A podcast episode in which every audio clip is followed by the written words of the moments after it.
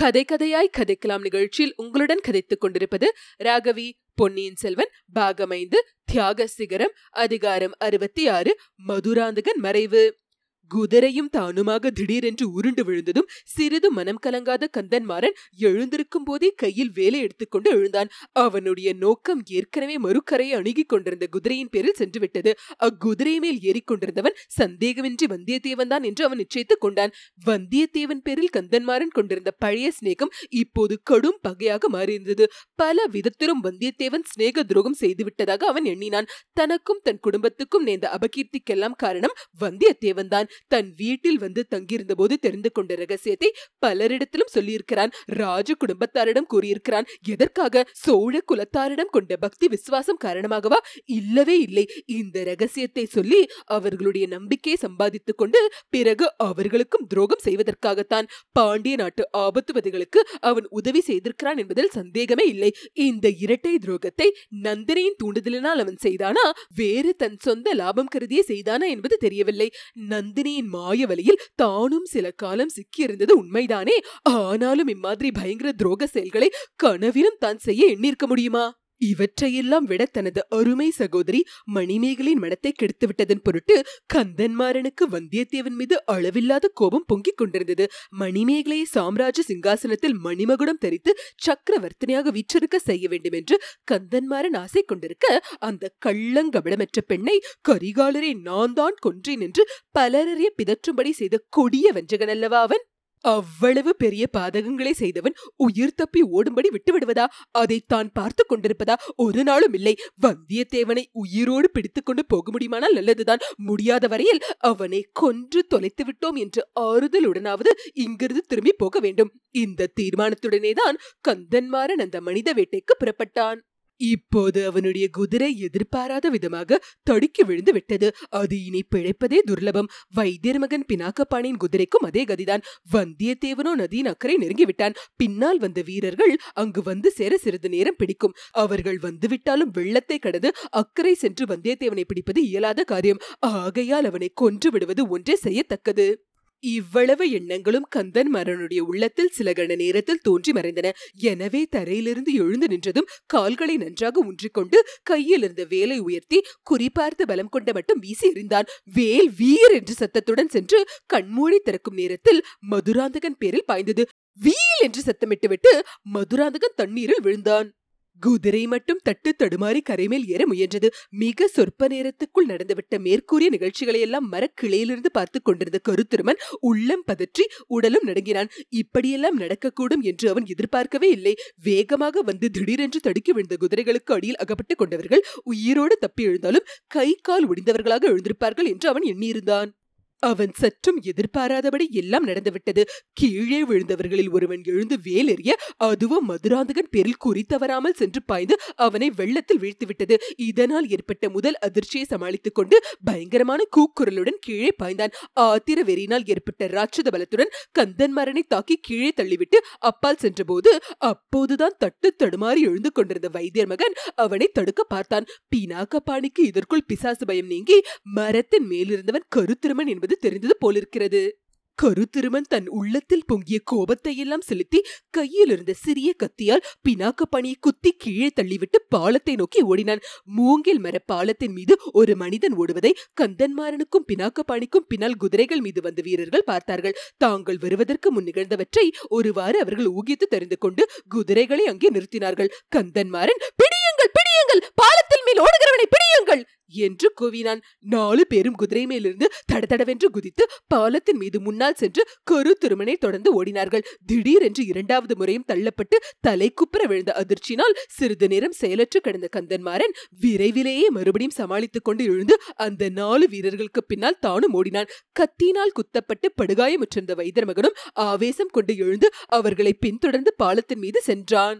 ஆனால் ஐந்தாறு அடி எடுத்து வைப்பதற்குள் அவனுடைய ஜீவசக்தி குன்றிவிட்டது. கண்கள் இருண்டு வந்தன. தலை சுற்றியது. காலை ஊன்றி நிற்க பார்த்த முடியாமல் தள்ளாடி நதி வெள்ளத்தில் விழுந்தான். அவன் அவ்வாறு விழுந்ததை முன்னால் சென்றவர்கள் யாரும் கவனிக்கவில்லை. பாவம் எத்தனை எத்தனையோ மனோராஜ்யங்கள் செய்து கொண்டிருந்த வைத்தர் மகன் பினாக்கபாணி தன்னுடைய துராசைகளில் எதுவும் நிறைவேற பெறாதவனாக உயிர் நீத்தான். அவன் கட்டிய ஆகாச கோட்டைகள் எல்லாம் வடவாற்று வெள்ளத்தில் மூழ்கி மறைந்தன. அவனுடைய உடலுக்கும் அந்த நதியில் ஓடிய பெரும் பிரவாகமே சமாதிக்குழி ஆயிற்று. கந்தன்மாரனை தாக்கி தள்ளிவிட்டு வைத்தர் மகனை கத்தியால் குத்திவிட்டு மூங்கில் பாலத்தின் மீது விரைந்து ஓடிய கருத்திருமன் அந்த பாலத்தில் முக்கால் பங்கு தூரம் கடந்ததும் ஒரு கணம் நின்று திரும்பி பார்த்தான். அப்போதுதான் குதிரைகள் மீது வந்த ஆட்கள் கீழே குதித்து பாலத்தின் முனை அடைந்திருப்பதை கவனித்தான். உடனே அவன் ஒரு விந்தையான காரியம் செய்தான். அவன் நின்ற இடத்தில் மூங்கில் கழிகளை ஒன்றோடு ஒன்று சேர்த்து கட்டியிருந்ததுடன் கீழே முட்டு கொடுத்து நிறுத்தியிருந்தது. பினாக்க பாணியை குத்திய அதே கத்தியினால் அந்த கட்டுகளை சடசடவென்று அறுத்து விட்டான். கீழே முட்டு கொடுத்திருந்த கழிகளையும் காலினால் உதைத்து தள்ளிவிட்டு மேலே விரைந்து ஓடினான். அக்கறையை அடைந்ததும் அங்கேயும் மூங்கில் கழிகளை மரத்து வேருடன் சேர்த்து கட்டியிருந்த கயிறுகளை அறுத்தான். உடனே பாலத்தின் முனையை அப்படியே கை கொடுத்து நெம்பி தூக்கி அப்புறப்படுத்தி நதியின் வெள்ளத்தோடு விட்டான்.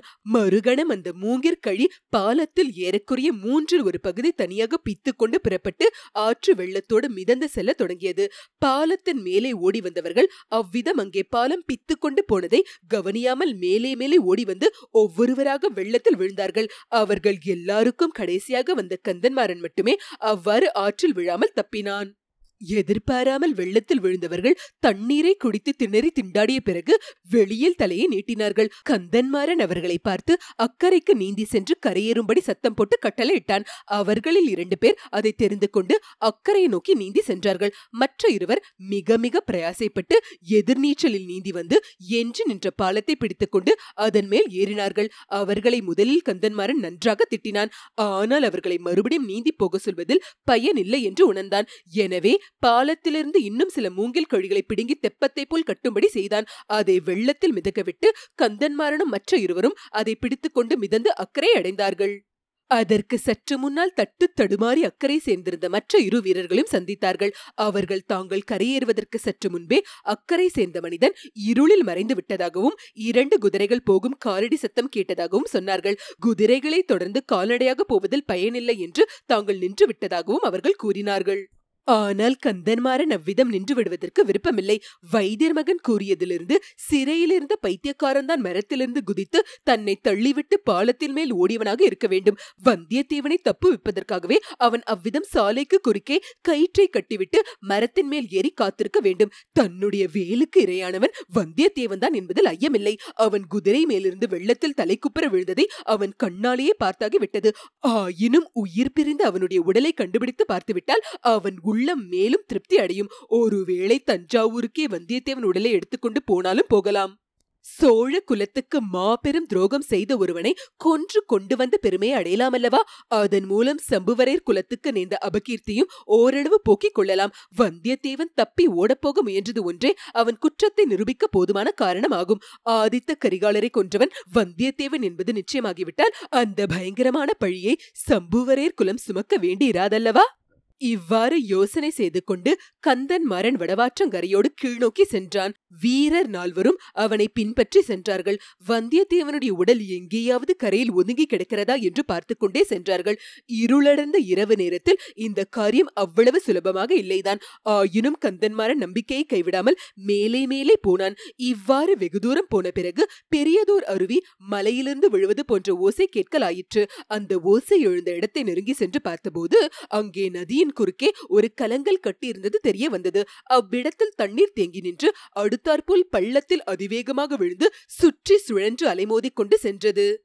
வந்தியத்தேவனுடைய உடல் அதுவரையில் வந்திருக்குமானால் அந்த பெரும் பள்ளத்தில் விழுந்து அமிழ்ந்து போயிருக்கும். மறுபடியும் வெளியில் வருவதற்கு பல நாட்கள் ஆகும். ஒருவேளை வெளிப்படாமலே மறைந்து போனாலும் போய்விடலாம். ஆகையால் இனிமேல் தேடிக்கொண்டு போவதில் பயனில்லை. இவ்வாறு கந்தன்மாறன் எண்ணிக்கொண்டிருக்கும் போதே நதி கலங்களை தாண்டி கொண்டு வெண்ணிற நுரைமயமாக பொழிந்து கொண்டிருந்த நீரோட்டத்தோடு ஏதோ ஒரு கரிய பொருள் விழுவது தெரிந்தது. ஆஹா! அது என்ன?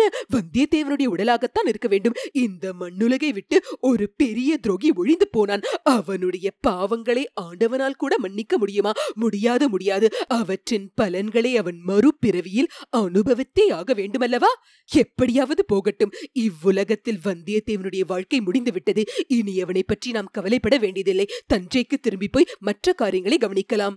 இவ்வாறு கந்தன்மாறன் முடிவு செய்து கொண்டு வந்த வழியே திரும்பினான். ஆஹா தஞ்சையிலேதான் அவனுக்கு எவ்வளவு பெரிய ஏமாற்றம் காத்திருந்தது. தான் வேலிருந்து கொன்று நதி வெள்ளத்தில் விழ செய்தவன் வந்தியத்தேவன் அல்ல. இளவரசன் மதுராந்தகன் என்று அறியும்போது கந்தன்மாறன் எப்படி திடுக்கிடுவான்? அவன் காலின் கீழ் பூமி பிளந்து விட்டதாகவே தோன்றினாலும் சிறிதும் வியப்படைவதற்கு இல்லையல்லவா இத்துடன் அதிகாரம் அறுபத்தி ஆறு முற்றிற்று. கேட்டோ கதைக்கலாம் நிகழ்ச்சியை கேட்டு ஆதரிக்கும் அன்பர்கள் எங்களை முகநூலிலும் இன்ஸ்டாகிராமிலும் பின்தொடருமாறும் கேட்டுக்கொள்கிறோம். மேலும் உங்களது உற்றார் உறவினர்களுக்கும் கேட்டோ கதைக்கலாம் அலைவரிசை தெரியப்படுத்தும்படி கேட்டுக்கொள்கிறோம்.